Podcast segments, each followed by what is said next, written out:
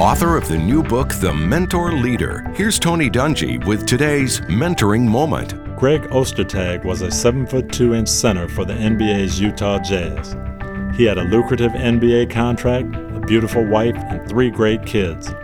None of that, however, gave him pause when his sister called to tell him that her life depended on a kidney transplant and that he was her best chance at a match. I'll do it, Ostertag said.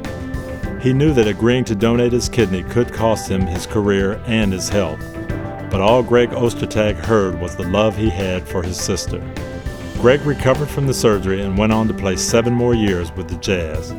Greg's sister is healthier than ever, but what's most enduring is the example of mentoring he showed his fans, his team, his family, and most importantly, his sister.